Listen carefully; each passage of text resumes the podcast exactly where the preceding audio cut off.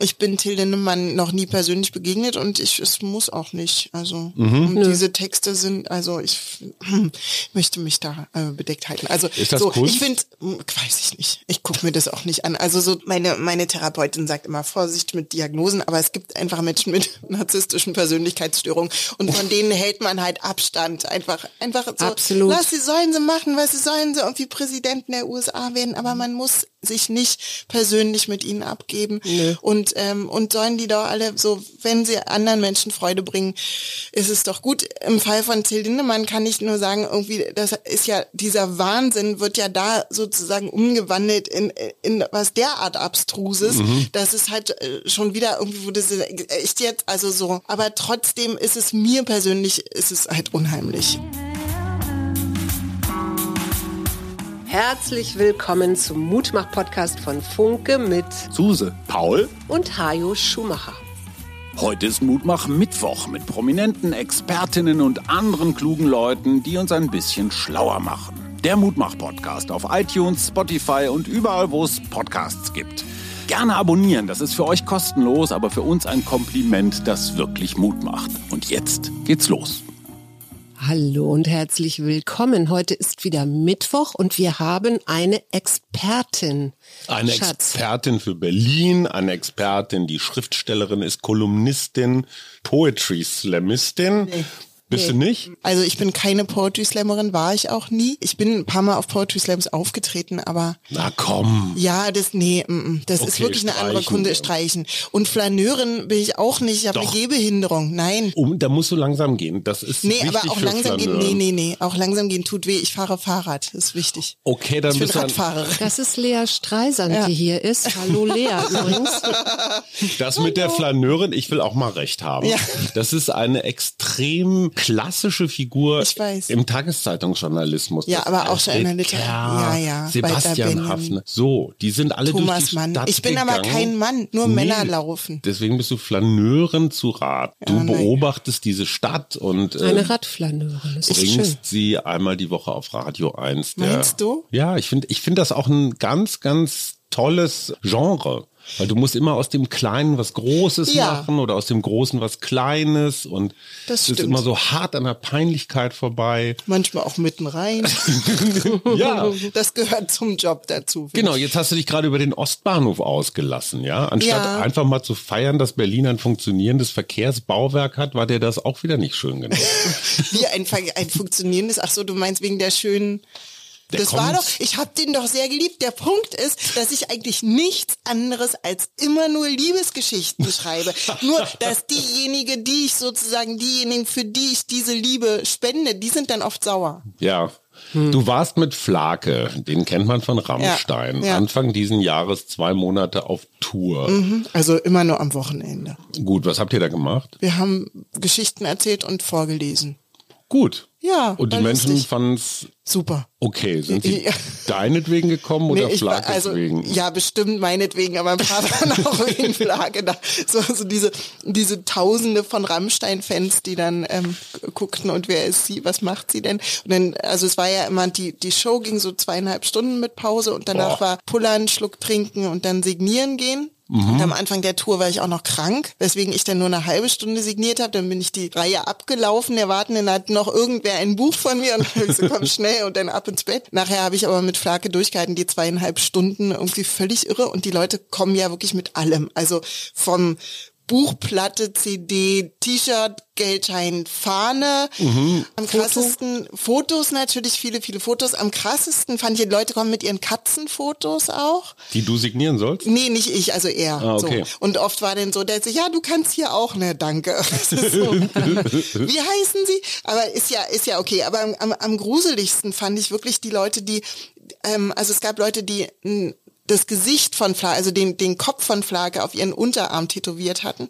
Und dann sollte er darunter auch noch seinen Namen schreiben. So. Und das, da ist dann doch so Personenkult, wo es irgendwie Aber- ein bisschen unheimlich wird. Und mit der Unterschrift gehen die dann zum Tätowierer und lassen die am danach nächsten Tag und sagen, hier, stechen. nachstechen. Mhm.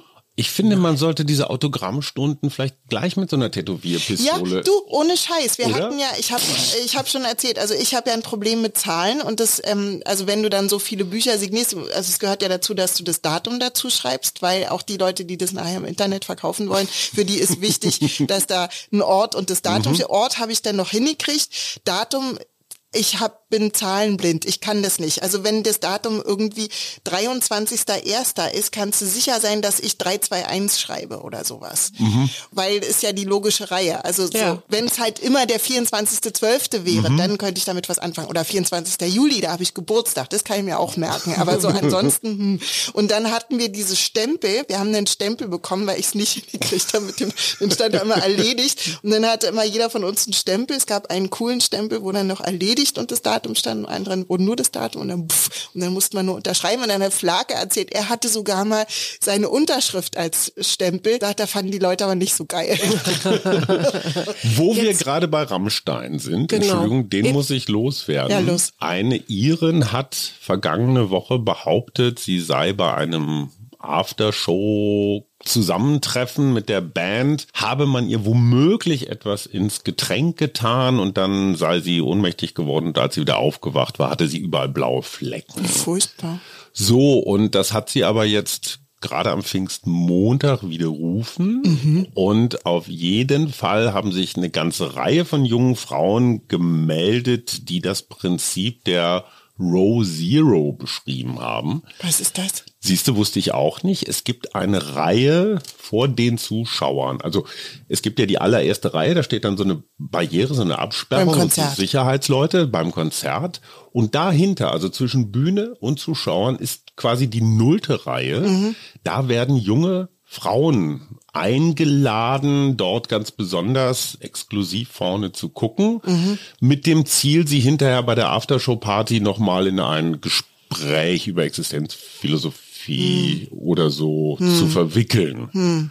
Kannst du damit was anfangen? Also ich bin da nie eingeladen worden und ich war auch Ich nur auch einmal bei einem Rammstein-Konzert, weil Flake mich eingeladen hat und er hatte so eine schlimme Panikattacke, dass Echt ich, ja, aber ich komme, also das war, unsere Show hat ja super funktioniert. Wir kannten uns vorher so vom, irgendwie, er hatte meine Bücher gelesen und mich angeschrieben irgendwie und ich war so, und dann haben wir uns ein paar Mal getroffen, eben auch bei, bei Steffi, unserer, unserer beider Agentin. Ähm, also er hat sie mir vermacht und ich bin sehr glücklich darüber, dass sie jetzt bei mir ist. Dann kam diese Idee auf, mit dem wir können ja mal zusammen auf Tour gehen, weil wir eine sehr ähnliche Art haben zu erzählen und äh, sozusagen dieses, was du nennst, so hart einer Peinlichkeit vorbei und irgendwie immer von einer Geschichte in die nächste und so. Und es stimmt wirklich. Also wir, und wir sind uns ja teil, teilweise auch absurd ähnlich. Also wir kommen beide aus Prenzlauer Berg. Wir haben so, wir haben auch ganz, ganz viele gemeinsame Bekannte, wie wir dann festgestellt haben.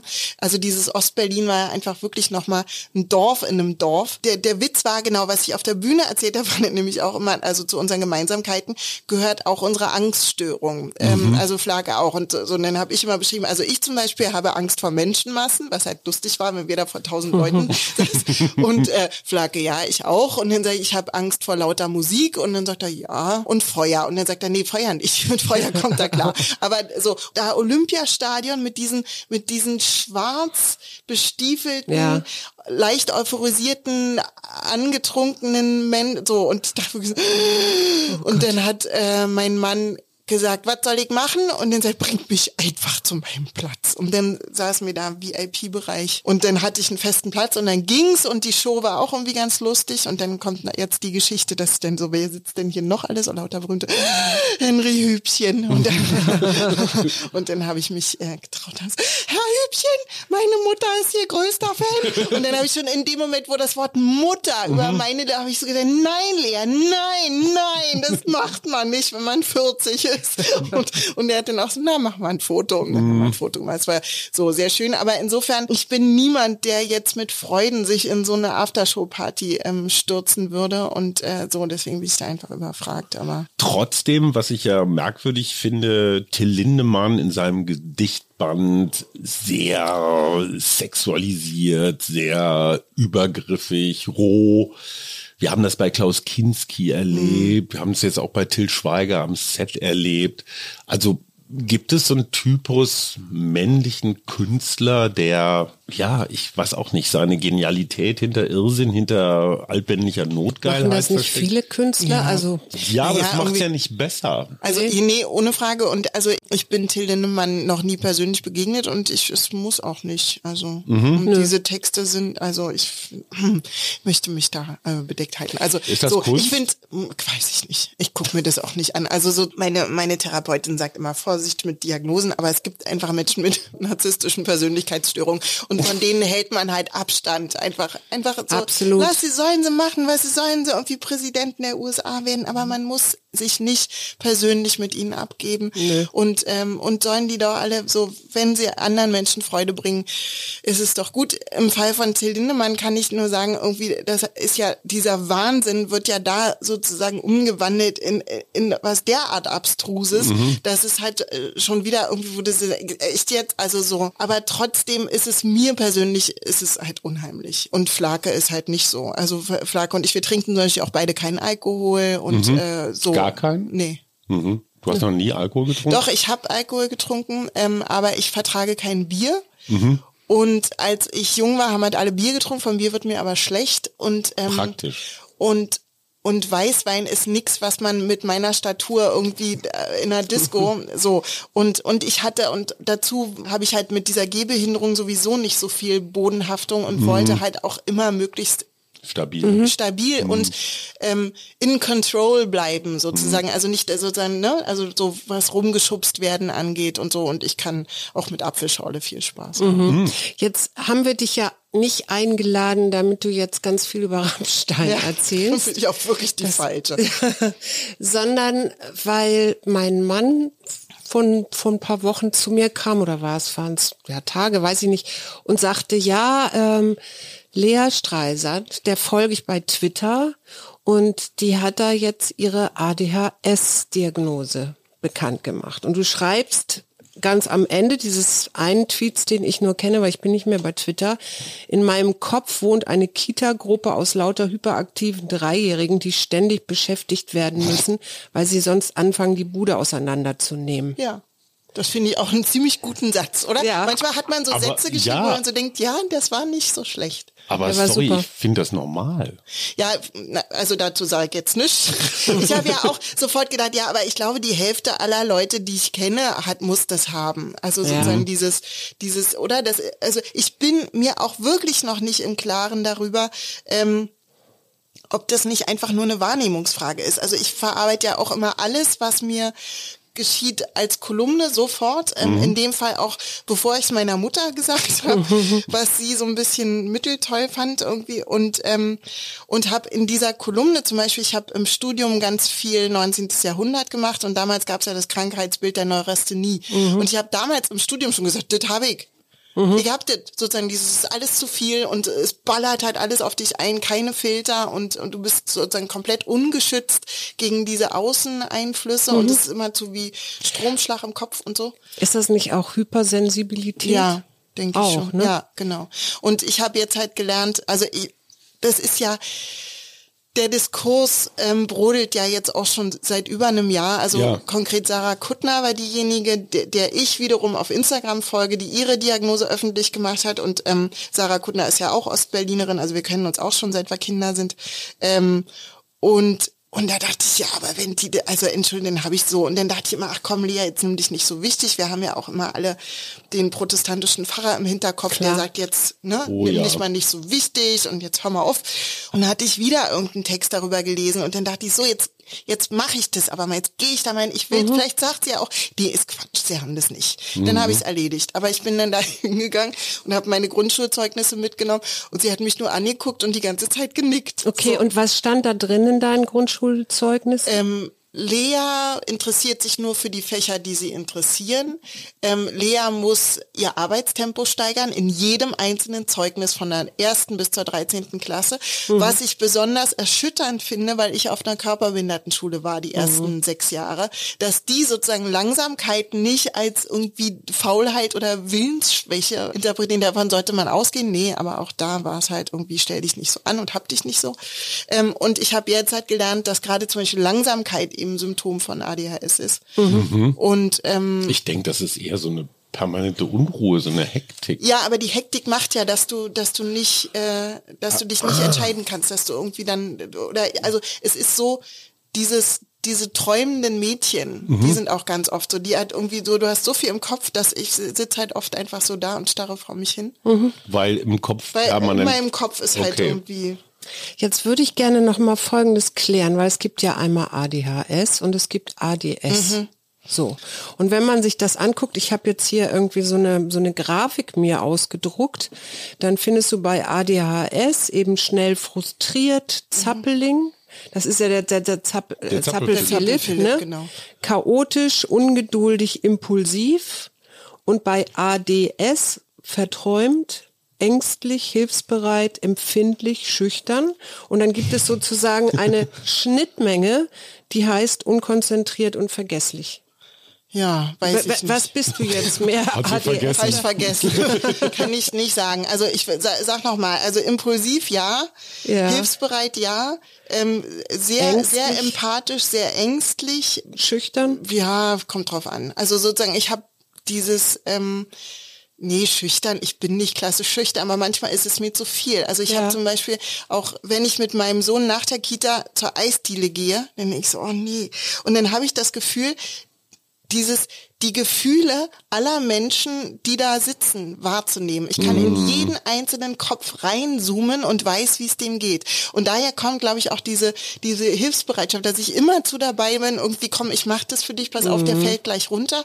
Die, du dein Eis. Also so, dass man so, als ob ich irgendwie zehn Arme hätte und irgendwie allen, allen helfen will. Und am Ende ein Eisdienenbesuch und ich bin völlig erschöpft danach. Ja, aber es hört sich ja auch ein bisschen danach an, dass so dieses, äh, also ich meine, ne, jetzt könnte man ja auch sagen, Mädchen, kleine Mädchen lernen Care-Arbeit schon ganz früh und natürlich immer irgendwie zu gucken, wo äh, ist jetzt hier alles in Ordnung, ja? So. Ja, genau. Und dann komme ich vielleicht mal irgendwann am Ende. Ne? Also ich, ich, ich finde das ja völlig richtig, weil ich kenne auch aus unserem Bekanntenkreis Menschen, die diese Diagnose bekommen haben und die vorher lange, lange ähm, mit sich gehadert haben und gesagt haben, jetzt war ich wieder beim Psychologen, der hat jetzt äh, Depressionen genau. diagnostiziert und als nächstes war es dann eine Angststörung Richtig. und jetzt habe ich das erste Mal das Gefühl, das passt. Ja, genau so ging's mir auch. Aber wirklich genau so. Also ich mache auch seit 15 Jahren irgendwie Therapie und auch wegen Depressionen, Angststörungen, was weiß ich. Und ich habe immer irgendwie gedacht, irgendwas, irgendwas ist verkehrt mit mir, irgendwas stimmt euch. Und, und ich dachte immer, nee, aber das passt irgendwie nicht. Ich bin nicht einfach depressiv. Also wenn ich auf der Bühne stehe, dann ist zum Beispiel alles gut.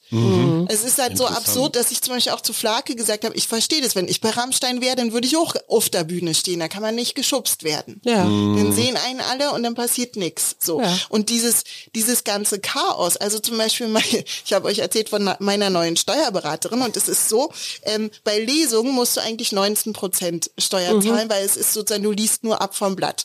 Und dann sagt sie, naja, es sei denn, sie machen tausend andere Sachen. Und dann sei, also ganz ehrlich, bei meiner letzten Lesung habe ich, glaube ich, zehn Minuten gelesen und den Rest der Zeit erzählt und sagt sie, dann sind es sieben Prozent. So, das ist eine künstlerische Leistung. Also sozusagen, dass man dieses, dieses überbordende Sprudeln, also bei, ne, bei, bei Radio 1 irgendwie haben sie mir erzählt, wenn ich live auf dem Sender bin, da steht dann nur noch Lea sprudelt. Ja, genau. Also diese Pft an, anpieksen und dann muss man irgendwann zusehen, dass es wieder aufhört, damit das Programm weitergehen kann. So. Unser kleiner Sohn, der gerade Abitur gemacht hat, wenn ich dem erzähle von irgendwelchen psychischen Beschwerden von, von Stars oder so, dann sagt er, ach, hör doch auf. Das haben doch jetzt alle. In meiner Klasse hat fast jeder oder jede eine Diagnose und das haben die alle von TikTok, weil auf TikTok dann wiederum die Stars erzählen, was, Genau. es, was sie alles haben. Und es scheint unter jungen Menschen ja üblich zu sein, sich so die psychischen Beschwerden der Superstars auch anzueignen. Also eine Art von Na, Phantom. Ja, äh, Phantom, aber ich denke vielleicht auch, ähm, dass man irgendwie so sich selbst erkennt, oder? Es ist ja auch das, was man macht, wenn man Bücher liest, dass man sagt, ja genau, also dass sozusagen die Aufgabe von, von Schriftstellern, Sängern, Künstlern ist es ja Worte oder Ausdruck für etwas zu finden, was andere, was jeder empfindet, aber die nicht wissen, wie sie das kanalisieren sollen, wo das hin soll. Und wenn halt irgendwie mein mein Nachbar, ähm, der äh, vom Beruf Schreiner ist, irgendwie einen Text von mir liest und sagt, ja, genau so ist es. Und denke, naja, dann funktioniert's doch. Also ich sehe nicht, wie viel Gemeinsamkeiten wir haben, aber wenn er meint, sich da wiederzuerkennen, dann ist doch super. Und, ähm, und, und ich glaube, wir leben, das meine ich ja mit diesem am Anfang, vor 100 Jahren hieß das Neurasthenie, oder nee, vor 100 Jahren gab es dann die Hysterie, da gab es ja Hysterie wieder was noch, ja. anderes. Das war Ne? eine Frauenkrankheit, ne? Ja, ja. Ja, das hat man, ja, das, Frauen. das hatten denn die Frauen. Aber sozusagen diese, diese Idee von, die Welt ist zu viel, ne? Ist ja offensichtlich sehr alt. Ja, aber ich meine, die ganze deutsche Romantik funktioniert Genau. doch nach diesem Ja, genau. überbordenden.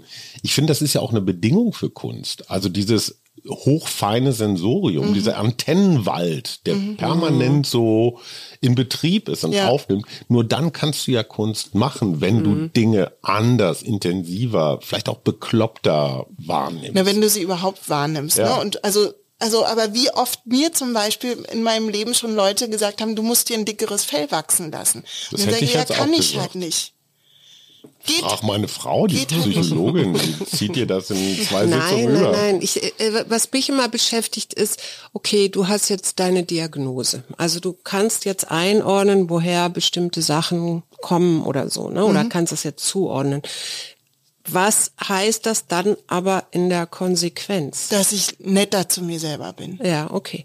Das heißt, du bist da mehr in deiner Selbstfürsorge und die was was ich so beobachte jetzt in unserem Freundeskreis, dass dann eben auch oft so dieses, naja, ich habe ja ADHS, das wird dann so, also ich nehme das so wahr. Das ist Schutzschild. meine subjektive Wahrnehmung. Äh, das wird dann sozusagen so vorgeschoben, so nach dem Motto, na, ich kann ja nicht anders, weil ich habe ja das jetzt. So. Und ähm, deswegen frage ich, was macht das, was hat das A? Für dich war es erstmal gut, dass du es einordnen konntest, aber was heißt das jetzt in der Konsequenz? Ach, noch gar nicht so viel. Vor zwei Wochen war ich da bei dieser Neurologin. Also ich habe jetzt auch meine, zum Beispiel meine Psychotherapeutin, ich mache gerade seit einem Jahr eine Analyse, endlich, weil meine, meine Agentin ähm, Stefanie Plato zu mir meinte, wie du machst Verhaltenstherapie, du bist Schriftstellerin, du musst eine Analyse machen. Und dann habe ich auch, und zum ersten Mal, das ist übrigens auch so was, ich möchte ja auch, also ganz klar pro Analyse, natürlich ich habe auch schon sehr viel Therapie gemacht und ähm, habe damit Erfahrung, aber ich beschäftige mich halt auch permanent mit meinen Erinnerungen, mit meinen Wahrnehmungen, mit den Wahrnehmungen von anderen. Das ist halt mein Beruf. Und ich brauchte halt immer jemanden, der da mitkommt, sozusagen in die, in die Tiefe, der, der mit mir da runtersteigt und mir danach wieder rauf hilft. So. Und, ähm, und meine Therapeutin war auch ganz klar gegen dieses ADHS-Ding und hat immer gesagt, nee, ich sehe das bei Ihnen nicht und so. Und dann sagt mein Mann zu mir, ja, weil Therapeuten mögen keine Diagnosen. Klar, es Ne? ist Konkurrenz. Es ist die Konkurrenz. Naja, es ist die, nee, es ist, Nein. das glaube ich nicht, sondern es ist eher sozusagen dieses, man soll ja in so einer Analyse halt damit klarkommen, wie man ist und wie man tickt und halt sich eben nicht auf so einer Diagnose ausruhen. Ne? Ja, ja.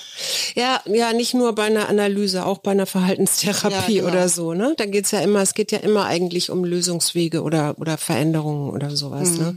Ich glaube nur, ähm, dieses, also ich, ich würde jetzt, ich, also was mich ein bisschen verwundert, ist tatsächlich, dass man eigentlich sagt, bei ADHS-Diagnose ist Verhaltenstherapie plus medikamentöse Mhm. Behandlung wichtig. Psychoanalyse ist jetzt eher, wir reden viel und gehen tief. Ja, so. genau. Aber das, das habe ich ja vorher angefangen und, ähm, und mir hilft die Analyse total, aber das hat eben mit meinen spezifischen Ansprüchen zu tun, was Ja. ich will. Ich hatte halt irgendwie in der Verhaltenstherapie vorher, ich habe die sehr geliebt, aber es war halt am Ende irgendwie so, also, also da hätte ich auch mit meiner Mutter reden können, ne? Wenn jemand irgendwie immer, wenn ich äh, sage irgendwie was ich wieder, also ich saß dann da halt irgendwie irgendwann auch nur noch, weiß ich nicht, einmal im Monat und habe einfach nur geweint.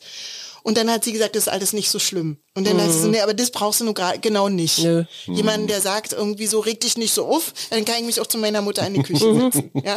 Und dann sa- sagen, nee, ist okay, sich aufzuregen und verzweifelt zu sein und und ähm, und so, da, dass ich mal irgendwie einen Ort habe, wo die Verzweiflung auch sein darf und dann irgendwie mich zu ver woher kommt denn das? Das ist halt aber auch mein spezielles Ding. Und mit dem mit der ADHS-Diagnose, ich habe halt einfach immer darunter gelitten, also ein ganz häufiger Satz von mir ist, mit mir ist immer irgendwas. und nie funktioniere ich. Ja, ich krieg's einfach nicht hin. Also immer ist irgendwas so. Ich, ich hatte ja auch schon so ziemlich jede Krankheit, ich habe so ziemlich jede Allergie, ich habe irgendwie tausend Lebensmittel und es ist mir alles unfassbar peinlich. Also so, ich schäme mich eigentlich die meiste Zeit, mhm. ja, weil ich Sachen einfach nicht hinkriege. So, ich komme immer zu spät. Heute habe ich es nur einigermaßen geschafft, aber so, ne, es ist halt mein ganzes Leben lang, die ganze Schulzeit über bin ich aber auch mehrmals am Tag zu spät gekommen, du weil ich mich, nicht, heißt das. Ich genüge Immer nicht. der Satz, der dich dann Genau. hämmert. Genau. Aber ist das auch ein Satz, den du aus deiner, aus deiner Familien, Familie kennst? Ja, sicher, klar. Das ist auch was, was mir in der so. Kindheit irgendwie. Ähm, Man sagt ja, dass das so eine neurologische Störung ist, ne? dass also bestimmte Botenstoffe anders verarbeitet werden oder eben, du hast das ja eben so schon so schön gesagt, so ungefiltert alles auf dich einprasselt äh, und dann natürlich irgendwann so ein Overload da ist und dann kann ja auch nichts mehr funktionieren. Ne? Bei, bei Erwachsenen sind noch so Symptome Konzentrationsschwierigkeiten, dann Schwierigkeit, Aufgaben zu erledigen und da geht's eben um die exekutiven Fu- Funktionen. Das ist halt genau diese Entscheidungen treffen. Was muss jetzt zuerst und was mache ich dann? Stimmungsschwankungen, Ungeduld und Schwierigkeiten bei der Aufrechterhaltung von Beziehungen. Würdest du das, alles so? Oh ja, komm, lass uns. über Beziehung Bezie- Ich meine, du hast einen Mann. Ja, seit 15 Jahren. Weil Das Mann, hab spricht ich ein aber Glück. gegen die These. Ja, aber also auch nur, weil, da sage ich irgendwie, ich habe in irgendeinem Text neulich geschrieben, der hat einfach vor 15 Jahren entschieden, mich zu lieben und der bleibt dabei. Da kann ich machen, was ich will. So sind die Kerle. Und, nee, naja, so sind sie nicht. Also die, die ich vorher getroffen habe und hinterher, die waren eher nicht so. Aber irgendwie der ist einfach, da habe ich einfach auch richtig Schwein gehabt. Und, äh, und das passt einfach gut. Und mit diesem, zum Beispiel mit diesem Entscheidungen treffen, ich hatte bevor ich, also vor einem Jahr, ne, bevor ich mit der Analyse dann angefangen habe, da ging es mir so beschissen.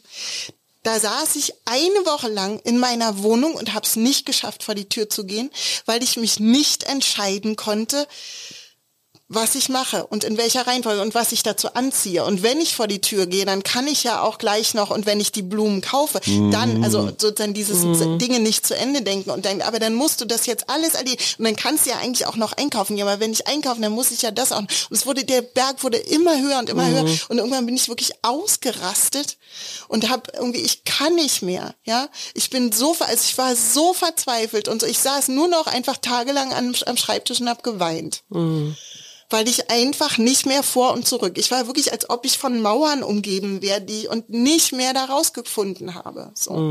Und dann war sozusagen dieses, also es war so schlimm, dass dann auch meine, ich habe dann, mit- ich habe eine sehr tolle Hausärztin, ähm, mit der habe ich dann telefoniert und die dann zu mir meinte, Frau Streiser, das kli- klingt gar nicht gut. Sie wissen, dass bei Ihnen um die Ecke eine psychiatrische Not, so wenn es gar nicht mehr geht, gehen Sie dahin. Und dann habe ich gesagt, Sie brauchen keine, sich keine Sorgen zu machen, ich tu mir nichts an. Ne? Und ich will auf gar keinen Fall irgendwo stationär, ich habe ein Krankenhaustrauma. Ich war viel zu oft im Krankenhaus in meinem Leben. Und, äh, und was ich jetzt auch viel besser verstehe, ich habe eine Chemotherapie gehabt vor über zehn Jahren, 2011. Und ähm, ähm, Virchow-Klinikum ist halt auch einfach eine Katastrophe, weil du halt nichts unter Kontrolle hast, weil ja ständig irgendwie Leute äh, kommen, an dir rummachen und über dich reden, als wärst du nicht da und keiner kümmert sich so richtig um dich und so und du bist irgendwie einfach ausgeliefert, ein Stück Körper, was halt wieder gesund gemacht wird. So.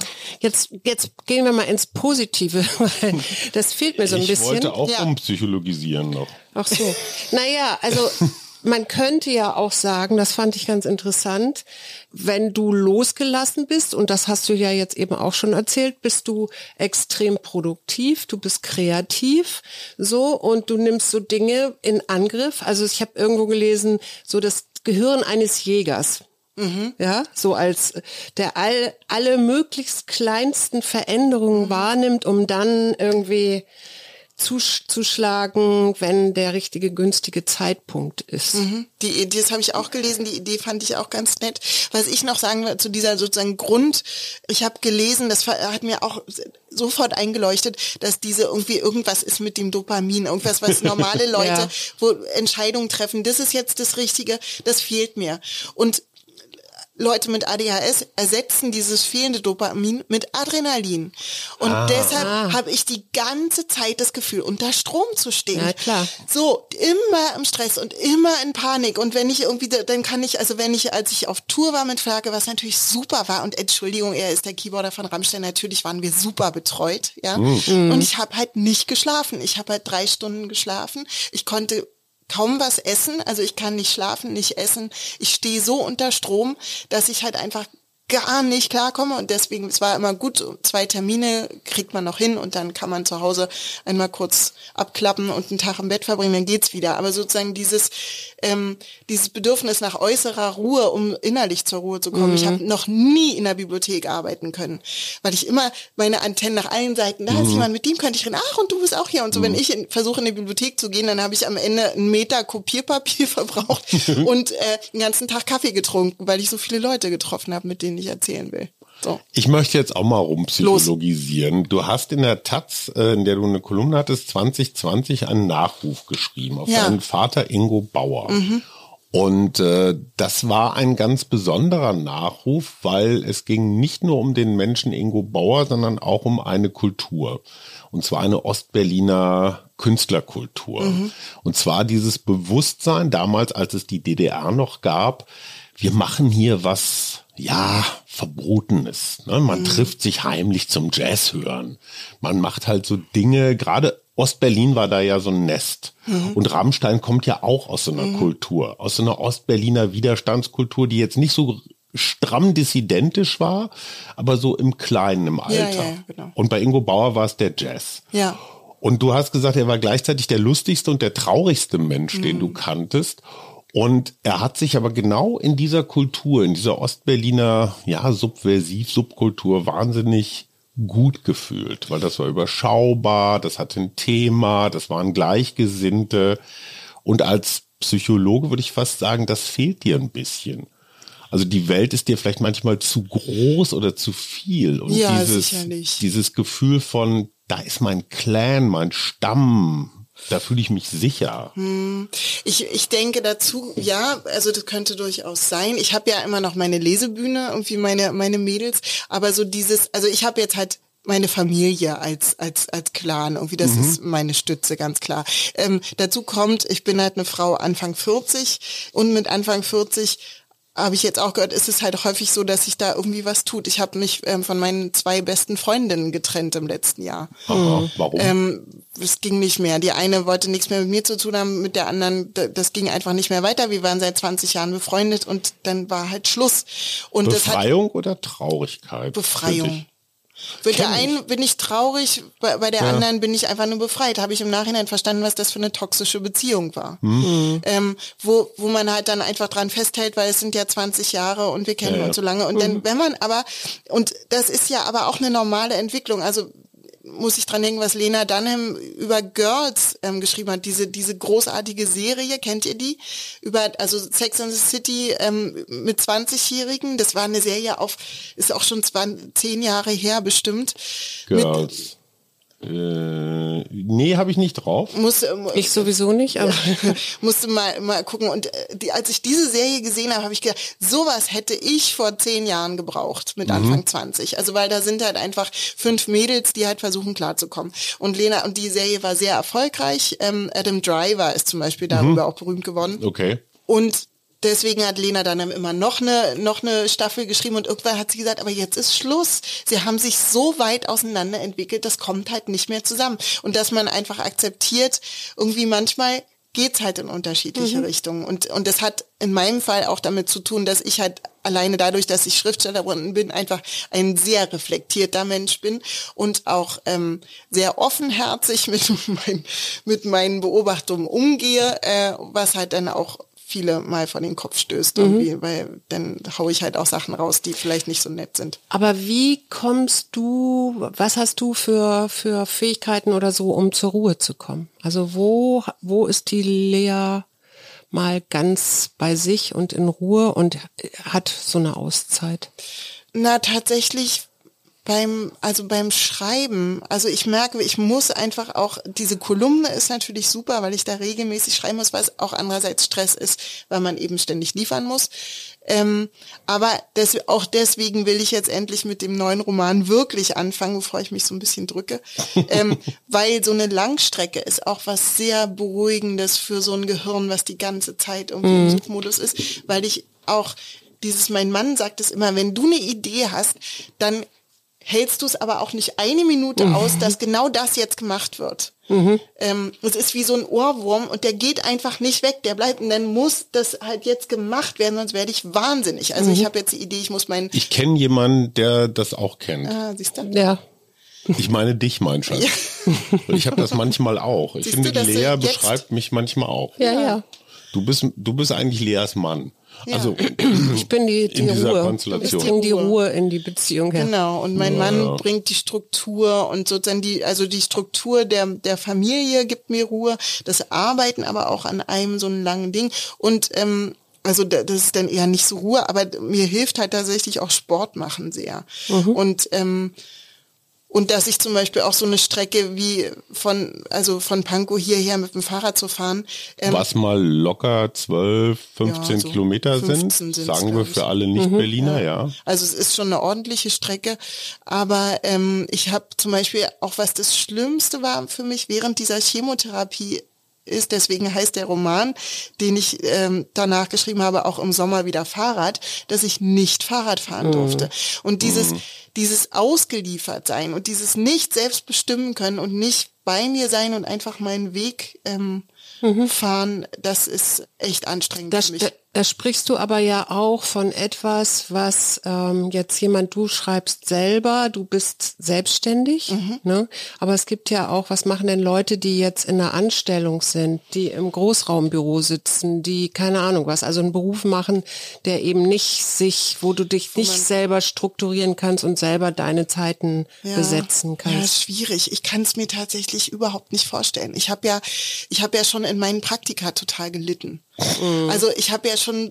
Du hattest täglich, eine Anwandlung und wolltest Journalistin Naja, werden, ich ne? wollte immer schreiben, aber ich ja. dachte, man wird ja nicht Schriftstellerin, ja, das ist ja kein Beruf. Also so. okay. Und dann dachte ich, okay, dann mache ich jetzt Praktika. Dann habe ich ganz viele Praktika gemacht, unter anderem bei Radio 1 und habe aber gemerkt, es macht mich wahnsinnig. Dieses jeden Tag irgendwo Termine machen mich irre. Mhm. Ja, ich brauche Tage, an denen ich keine Termine habe. Mhm. Ähm, sonst werde ich einfach wahnsinnig. Also so, ich habe zum Beispiel auch nach der, nach dieser Chemotherapie ähm, die Reha. Ich habe da irgendwie, also ich habe sowieso nicht viel gewogen und mit den Krebs noch mal weniger, aber da ich bin also ich habe glaube ich noch mal abgenommen auf der Kur, weil dieses jeden Tag irgendwie zu diesen Anwendungen heißt es dann mhm. zu müssen und mhm. dieses irgendwie in äh, im, im Gemeinschaftsraum essen, ja. Ich hasse es, unter Menschen zu essen. Ich will nicht beobachtet werden. Irgendwie Frühstücksbuffet ist eine Katastrophe für mich, weil ich mhm. schon gar nicht finde, was ich brauche. Und dann die, diese Riesenauswahl, ich möchte das nicht entscheiden. Und schon bevor ich diese Diagnose habe, habe ich ganz oft zu meinem Mann, der ist so ein Planer, mhm. der möchte immer, der steht um halb sechs auf und wenn er mich um sieben weckt, dann weckt er mich so. Jetzt sag mal bitte, wann holst du das Kind? Wann hole ich mhm. dann? So, oh, ich möchte. Du musst nur noch ankreuzen. Genau. und sagen, nee, ich möchte heute keine Entscheidung mehr treffen. Ich weiß es nicht und ich möchte nicht drüber mhm. nachdenken. Wenn du jetzt in dein, dein zukünftiges Leben guckst, ja, was wäre für oh dich denn, ja, was, was, was wäre für dich sinnvoll? Also ich mache es ja im Grunde schon ganz gut, habe ich festgestellt. Also indem ich mir einen Beruf gesucht habe, wo ich eben diese Ruhephasen habe. Was ich zum Beispiel mache, ist Noise Cancelling Kopfhörer, was daran liegt, dass mhm. beim letzten Roman das Dach über mir gemacht wurde und dann hatte ich die so und dieses ähm, es gibt so White Noise mhm. ähm, mhm. Playlists und dann gibt es tatsächlich mhm. ein so ein Geräusch, wo ich also wenn es ganz schlimm ist, da setze ich mir diese Kopfhörer auf und dann ist es wirklich wie so Duschen fürs Gehirn. Mhm. Also es ist, ist so, der entspannt sich. Wingwave? Nee. Nee, gar nicht, einfach nur ein Rauschen. Nur Rauschen. Nur einfach nur so ein Rauschen. Und das sind so, so Rauschen in bestimmten, in verschiedenen Frequenzen. Mhm. Und da muss man dann ausprobieren, weil es gibt auch Rauschen, wo ich, wo die Kopfschmerzen dann ganz schlimm werden, dann muss ich es abnehmen. Aber wenn du eins gefunden hast, wo du so merkst, die, die Gesichtsmuskulatur entspannt, entspannt sich. sich. Mhm. Und du wirst wirklich so, und es ist echt irre, dieses eine Geräusch, was ich da hab, denn also wo ich richtig meine Nackenmuskulatur merke, wie ich so knack, knack und so, ach krass. Und dann gibt's irgendwie auf dem Computer so Fokuseinstellungen. Mhm. Ähm, denn was ich auch schon richtig gemacht habe, ähm, keine Bilder über den Schreibtisch, also nicht da, wo du hinguckst. Wenn da mhm. der Bildschirm ist, dann darf darüber nichts hängen. Mhm. Da muss halt eine weiße, mhm. eine weiße Wand sein, weil man sonst irgendwie die ganze Zeit da mit dem Blick drauf mhm. ist. So. Aber ist ein Mensch wie du mit so vielen Antennen in einer Stadt wie Berlin nicht völlig falsch aufgehoben? Völlig falsch. Müsstest du nicht in der Uckermark ja. auf, was weiß ich, auf eine ja, Wiese gucken? Ja, Problem ist nur, dann in der Uckermark ähm, hast ja dann wieder das Problem, dass, dass die Ablenkung fehlt. Und in der Uckermark hast du dann auch das Problem, ja, ich wirklich nach jedem Urlaub das Gespräch, ach, oh, war man nicht doch hier weg, es ist so, es stinkt und es ist laut mhm. und äh, haben wir auch. Ähm, ja. Und dann sagt mein Mann, ich möchte nicht irgendwo wohnen, wo ich äh, langlaufen muss und nicht weiß, was die, also ob die Nachbarn nicht irgendwie Nazis sind oder AfD wählen. Und das kenne ich. Ne? Und das ist halt so, also sozusagen für mich ist halt einfach irgendwie, naja, ich möchte halt irgendwie auch ähm, mich mit den Nachbarn mhm. unterhalten können. Gut, das kann so. einem auch in der Großstadt passieren. Das kann einem auch in der Großstadt ähm. passieren, aber da kannst du ja abtauchen und die einfach wie ein anders so. Es gibt ja genug Leute. Mhm. Und im Grunde, also das ist hier sicher nicht anders als in Pankow. Es ist ja Berlin ist ja einfach ein Konglomerat von sehr vielen Dörfern. Absolut. Ne? Und, ähm, und eben wenn man sich einen Hund anschafft oder ein Kind, dann äh, verlangsamt sich sozusagen der Bewegungsmodus und schon kommt man auch mit den Nachbarn viel eher ins Gespräch. Und ja, stimmt. dann hast du die, die Ruhe, indem du in deinem Viertel bleibst. Und ich habe zum Beispiel gelernt, nee, ich gehe halt nicht in den Supermarkt einkaufen, ich gehe halt in den Tante-Emma-Laden. Was würdest du ähm, Menschen, die uns jetzt so zugehört haben und sagen, hm, das irgendwie kommt mir das so bekannt vor. Was würdest du denen raten? Ähm, wenn sie sich also unsicher, es gibt im Internet diesen, diesen Test, den man machen kann, wo ich das Gefühl habe, ja, aber bitte, da ist doch jeder positiv. Also meine jüngere Schwester hat ja. mir auch geschrieben, sie hat den Test gemacht, während sie gleichzeitig gekocht hat und die Küche gestrichen oder so. so und auf ähm, einem Arm ja, Handstand. Genau, so ungefähr. Okay. Die ist auch, die macht auch Kraftsport. Mhm. Dann kann man ja mal diesen Test machen und sich dann einfach, ich habe einfach gegoogelt, ich habe einfach Neurologen, Psychiaterinnen, die können das halt feststellen. Und mhm. dann holt man sich da einen Termin und dann geht bitte zum Arzt. Geht einfach zum Arzt. Das sage ich sowieso immer. Ich hatte Krebs, ähm, geht halt zum Arzt, wenn ihr euch komisch fühlt. Ja. Und hört auf, irgendwie es mit Homöopathie oder Duftkerzen zu probieren, geht halt zum Arzt. Mhm. Und zwar zu einem richtigen. Ich, ich muss jetzt noch ein kleines, vielleicht auch großes Fass aufmachen. Wir hatten vor ein paar Wochen auch eine Schriftstellerin hier, die geschätzte Anne Rabe ähm, die einen Roman aus ihrer Perspektive auf die Wendejahre geschrieben hat. Da ging es ganz viel um Gewalt und mhm. Gewalterfahrung und nicht verarbeitete DDR-Geschichte, die aber noch weiter zurückreicht. Also der, der Wehrmachtsoper war auch noch mit dabei. Mhm. Also das ganze Programm. Gleichzeitig steht auch in der Bestsellerliste äh, Buch von einem Wissenschaftler, den bislang niemand kannte, Herr Oschmann, äh, der, der Osten ist eine Erfindung des Westens. Ja, mh, dieses unrecherchierte Ding. naja gut, unrecherchiert hat den entscheidenden Vorteil, man kann einfach steiler, strammer mit seinen Thesen arbeiten, mhm. ne, wenn man sie nicht belegen muss.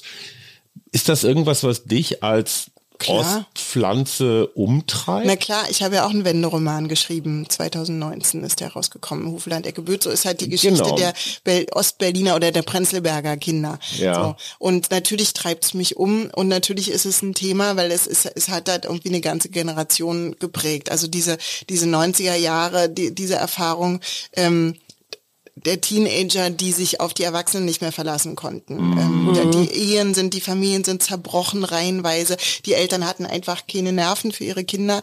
Die Lehrer äh, ja, die mussten sind sich auch in der Schule. Finden. Genau, also so, wir hatten keinen Unterricht. Die, Bisschen viel Baseballschläger im Straßenbild. Nee, Baseballschläger Prenzlauer Berg halt nicht. Ich habe damals okay. auch den diesen ähm, gefeierten Artikel von Daniel Schulz gelesen. Mhm. Ähm, wir waren wie Brüder, der hat von seiner Mecklenburg, der ist mein Jahrgang auch 79, ähm, der von seiner seiner Mecklenburger Jugend erzählt hat und dass er Neonazi war, weil es keine andere Möglichkeit gab. Also ja, oder man halt keine, präkelt, ne, genau, ne? mit, mit, wir kamen auch zur äh, selben Hitler, Zeit aus. Mhm. Mit Schnapskirchen, genau. genau. Aber das war halt nicht Prenzlauer Berg. Prenzlauer Berg war halt ähm, intellektuellen Milieu. Und ich habe damals, als ich diesen Text von Daniel gelesen habe, hat auch sofort gedacht, ich muss unbedingt Neonazi einbauen in meine Geschichte. da war keiner. Naja, die waren nicht so nah an uns dran. Die waren halt, wenn wir in die S-Bahn Richtung Bernau gestiegen sind, da waren die Nazis. Und natürlich hatte ich Berührung damit. Also so, und wenn ich mit meinen Freunden irgendwie übers Wochenende nach Brandenburg gefahren bin ins Zeltlager oder so, dann wusste man auch immer, wir müssen Bernau aufpassen, wir müssen Eberswalde aufpassen. Ja. Und wir hatten so Automatismen, die Mädchen stellen sich um die Jungen, weil die Nazis hauen keine Mädchen und so. Ähm, das hatte ich schon auch. Und warum kommt jetzt 30 Jahre später nochmal so ein, ja, so eine zweite Welle der, der Durcharbeitung dieser Ach, kommt Zeit? es nicht alle zehn Jahre, weil der Okay. Kapitalismus will, dass man was verkauft. Und die Leute verkaufen es halt nur, wenn sie Mhm. daran erinnert werden oder kaufen es nur. Das, bei meinem Hufland Ecke Bötzow war ja auch noch ähm, das Spannende, dass ich ein Kind bekommen habe, nachdem ich äh, diesen Vertrag unterschrieben habe. Und dann war klar, das Buch muss 2019 erschienen, so, also erscheinen, sonst interessiert es einfach keine Sau. Mhm. Und dann habe ich halt im Babyjahr den Roman geschrieben. Das war echt scheiße, aber ich Mhm. habe Ja. es geschafft. Und, ähm, und das ist ein schönes Buch geworden. Ich habe es gerade, oh, das können wir erzählen, ich habe es gerade als Hörbuch eingesprochen. Na, endlich. erschienen. Sehr gut. Ähm, zum Runterladen. Können wir ein Buch ver verlosen? können einen Download verlosen. Ja.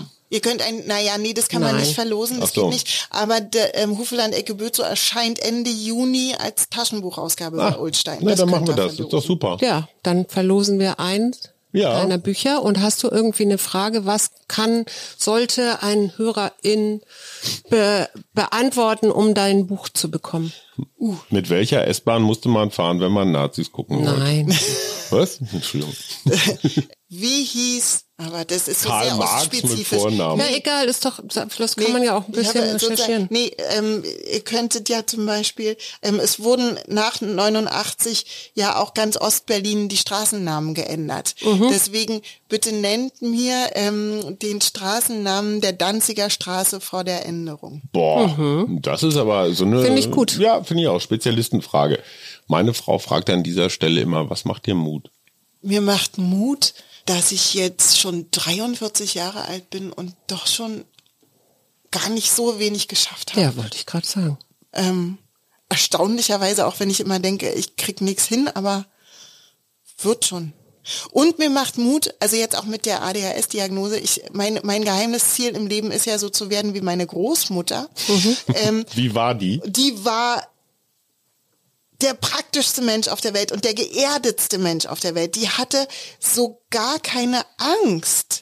Und die hatte irgendwie keine Selbstzweifel. Und die hat einfach ihr Ding gemacht. Und ihre komischen, verrückten Ideen einfach durchgezogen. Und die hatte so einen Sessel, das ist am Anfang von Im Sommer wieder Fahrrad, beim ersten, da beschreibe ich diesen Sessel, den sie hatte, an den sie sich ganz viele Taschen rangenäht hatte, um alles so in Griffweite Ach, das zu haben. Also und- Multifunktionsding, ja, ja, ja. genau. Und die war auch Regieassistentin und Schauspielerin und hat ganz viele tolle Sachen gemacht, kann man alles in dem ersten Roman nachlesen. Und jetzt mit diesem ADHS habe ich gelesen, die, die Dinge in Reichweite halten, weil man sonst auf dem Weg dahin schon wieder vergisst, was man wollte. Und dann dachte ich so, Mütterchen hat's richtig, die hat es einfach alles gemacht. Also so, wenn du halt nicht den Umweg gehen willst, dann geh halt einfach geradeaus durch. Ja. Wird schon. Ja. Und das, ähm, und weil ich denke, irgendwie sozusagen, die hat es richtig gemacht und vielleicht bin ich da auch auf dem Weg und deswegen einfach Ich- so weiter. Ich finde das auch sehr mutmachend. Ich meine, die ersten 43 Jahre hast du nur trainiert, ja, und jetzt die zweiten 43, weißt Ja. du, wie es Ja, jetzt kannst du, kannst du damit jonglieren und damit spielen. Ja. Vielleicht. Und deine Midlife-Crisis hast du alle schon durch. Das Ich, ich finde ja eigentlich, eigentlich müsstest du auch eine gute Therapeutin sein. Weil, ja, wenn du so Gefühle lesen kannst oder andere Menschen lesen kannst, das ist ja genau das, was, was man so an Empathie braucht. Ja, aber ich bin, glaube ich, eine ganz beschissene Therapeutin, weil ich viel zu ungeduldig bin. Weil ich den Leuten ja dann immer gleich vor den Kopf knalle, na ist doch klar, was du hast. Und meine Großmutter zum Beispiel, die hat auch irgendwie bei Leuten gesehen, dass die schwul sind, da wussten die das noch nicht mal selber. Also so und äh, und sie hat es ihnen nicht vor den Kopf geknallt, aber die hat halt auch so diese Antennen gehabt, aber so und da bin ich halt eher wie sie, also so dieses zu sagen, was keiner hören will, was aber naja. Ach, wir feiern Oma. Ja, und wir Die feiern die Liebe- Wahrheit. Ja. Und wir feiern Lea Streisand. Genau. Im Sommer wieder Fahrrad. Ecke Huferland, Bötzow, Radio 1. Und in diesem Sommer nochmal mit Flake irgendwie über die großen. Ne, erstmal, nee, Flake hat noch so, So ein anderes kleines Bandprojekt, womit er beschäftigt ist, glaube ich, diesen Sommer. Deswegen mache ich erstmal in Ruhe. Füße hoch. Füße hoch. Schön, dass du da warst, liebe Lea. Ja, vielen Tschüss. Dank. Tschüss. Das war der Mutmach-Podcast von Funke. Jeden Montag, Mittwoch, Freitag ganz frisch. Unterstützt uns bei steady.fm, folgt uns auf Instagram oder hinterlasst gerne eine nette Bewertung. Wir hören uns.